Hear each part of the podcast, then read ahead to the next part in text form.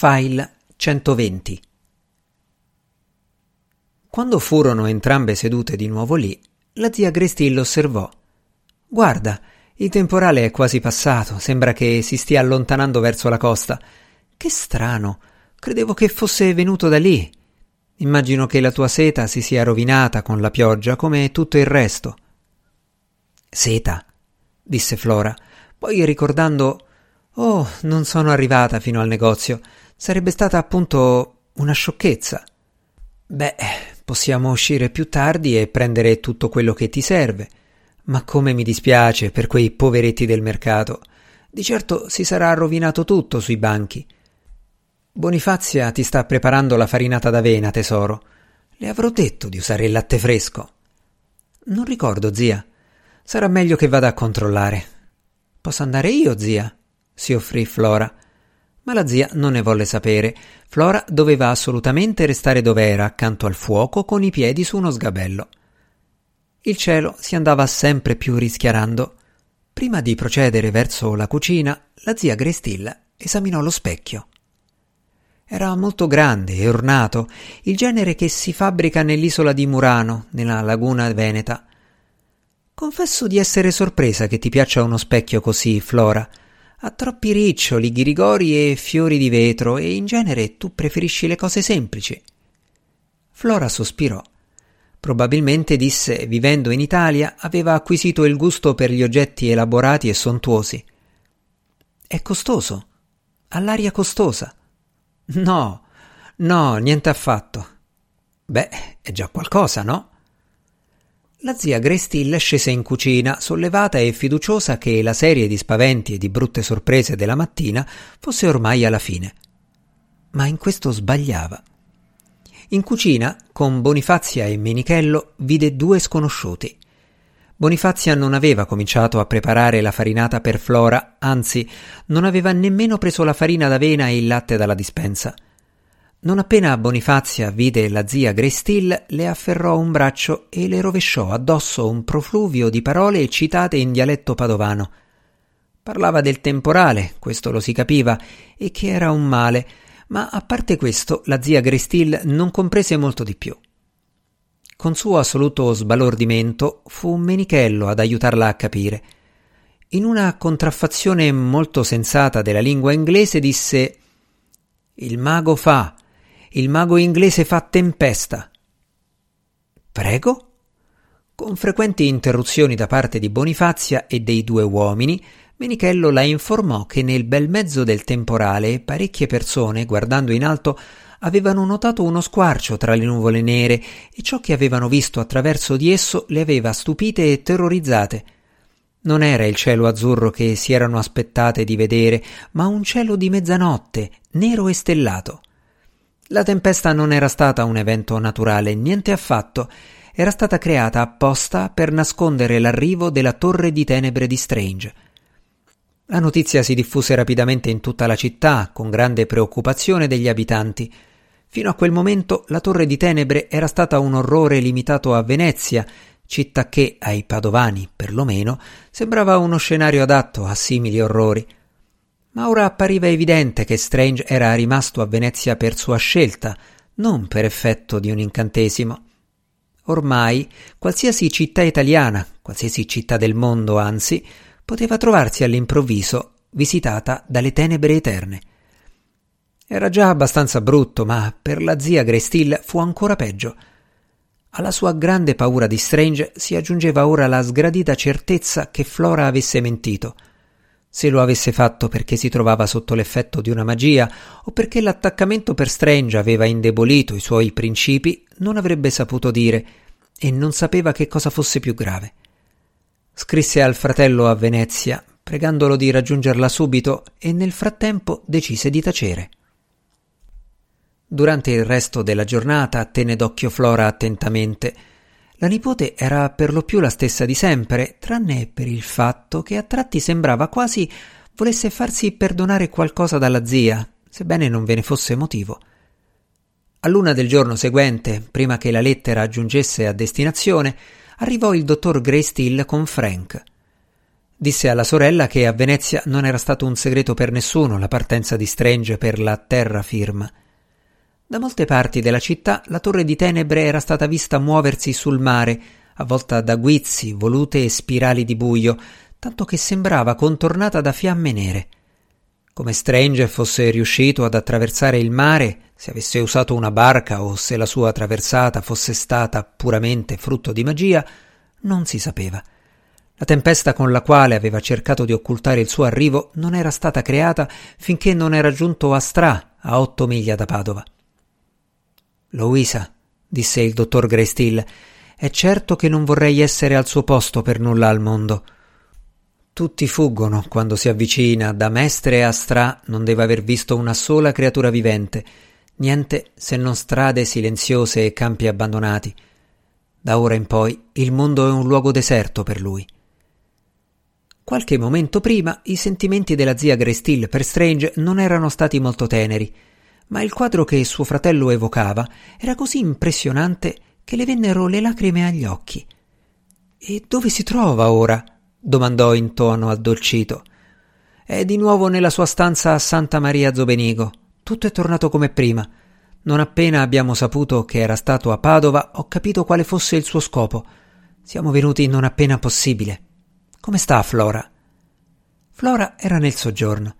Si era aspettata la visita del padre e in verità sembrava sollevata il pensiero che il momento del colloquio fosse finalmente arrivato. Alla prima domanda del dottor Greystill confessò tutto, alleggerendo così il suo animo oppresso. Pianse a dirotto e ammise di essersi incontrata con Strange. Lo aveva visto in strada e, sapendo che aspettava lei, era corsa fuori per incontrarlo. Vi dirò tutto, lo prometto, disse, ma non subito. Non ho fatto niente di male, voglio dire. Flora arrossì, a parte le bugie che ho detto alla zia, e di questo mi dispiace tanto, ma sono segreti che non mi appartengono e non posso rivelarli. Ma perché i segreti, Flora? le domandò il padre. Questo non ti fa capire che c'è qualcosa di sbagliato. Le persone animate da intenzioni onorevoli non hanno segreti, agiscono alla luce del sole. Sì, penso di sì. Oh, ma questo non vale per i maghi. Il signor Strange ha molti nemici, quel terribile vecchio a Londra e altri ancora. Però non dovete sgridarmi per il mio comportamento. Ho cercato di agire bene e credo di averlo fatto. Capite, sta facendo su di sé una magia che lo distrugge e ieri l'ho convinto a rinunciarvi. Mi ha promesso di abbandonarla completamente. Ma Flora, esclamò suo padre, questo mi inquieta più di tutto il resto. Che tu ti senta autorizzata ad estorcergli una promessa è un fatto che richiede una spiegazione. Te ne rendi conto anche tu, non è vero, mia cara? Ti sei impegnata con lui. No, papà. Altro scoppio di lacrime. Occorsero molte carezze della zia per riportarla a una certa calma. Quando fu di nuovo in grado di parlare, disse: Non c'è nessun impegno. È vero che un tempo ero attaccata a lui, ma ora è tutto finito. Finito. Non dovete sospettarmi di questo. È stato per amicizia che gli ho chiesto di promettermelo. E anche per sua moglie. Il signor Strange crede di farlo per lei, ma io so che sua moglie non vorrebbe mai che tentasse magie così distruttive per la sua salute e la sua ragione, per quanto disperate siano le circostanze. Sua moglie non è più in grado di guidare le sue azioni e così è toccato a me parlare in sua vece. Il dottor Grestill rimase in silenzio. Flora, disse dopo un minuto o due, tu dimentichi, mia cara, che io l'ho visto spesso a Venezia. Non è in condizioni di mantenere nessuna promessa. Non ricorderà nemmeno di averne fatta una. Oh, ma lo farà. Ho sistemato le cose in modo che debba mantenerla per forza. Un nuovo fiotto di lacrime parve dimostrare che Flora non era del tutto libera dal sentimento d'amore come sosteneva, ma aveva detto abbastanza per risollevare un po' il padre e la zia, convinti che il suo attaccamento a Jonathan Strange dovesse avere una fine, prima o poi. Come disse in seguito quella sera la zia Grestill, Flora non era il genere di ragazza da passare anni e anni a rimpiangere un amore impossibile. Era una creatura con troppo buonsenso. Ora che si trovavano di nuovo tutti e tre insieme, il dottore e la zia Grestil erano ansiosi di riprendere i loro viaggi. La zia desiderava andare a Roma per vedere le antiche rovine e le opere d'arte delle quali aveva sentito tanto parlare, ma Flora non aveva più nessun interesse nelle rovine, tantomeno nelle opere d'arte. Stava benissimo dov'era, disse. Per la maggior parte del tempo non usciva nemmeno di casa, a meno che non vi fosse assolutamente costretta. Quando le proponevano una passeggiata o la visita a una chiesa con una pala d'altare del Rinascimento, rifiutava di accompagnarli, prendendo a pretesto la pioggia o le strade bagnate, il che era vero, naturalmente. Era un inverno molto piovoso a Padova, ma prima di allora non si era mai preoccupata del brutto tempo. La zia e il padre furono pazienti con lei, anche se il dottore in particolare trovava la cosa difficile da sopportare. Non era andato in Italia per starsene seduto in un appartamento grande la metà della sua confortevole casa nello Wiltshire. Quando in privato brontolava, sostenendo che era possibilissimo leggere romanzi e ricamare anche nel Wiltshire, quelle erano infatti le occupazioni preferite di Flora in quel periodo, nonché molto più economico, la sorella lo sgridava e lo faceva tacere. Se era quello il modo scelto da Flora per partecipare alle sofferenze di Jonathan Strange, bisognava lasciarla fare. In effetti Flora aveva proposto un'escursione, sebbene molto particolare. Dopo una settimana dall'arrivo di suo padre, aveva annunciato di nutrire un gran desiderio di fare una gita in barca. Perché non un viaggio per mare? Non c'era ragione per non recarsi a Roma o a Napoli via mare. Flora però non pensava a un viaggio per mare, non voleva lasciare Padova.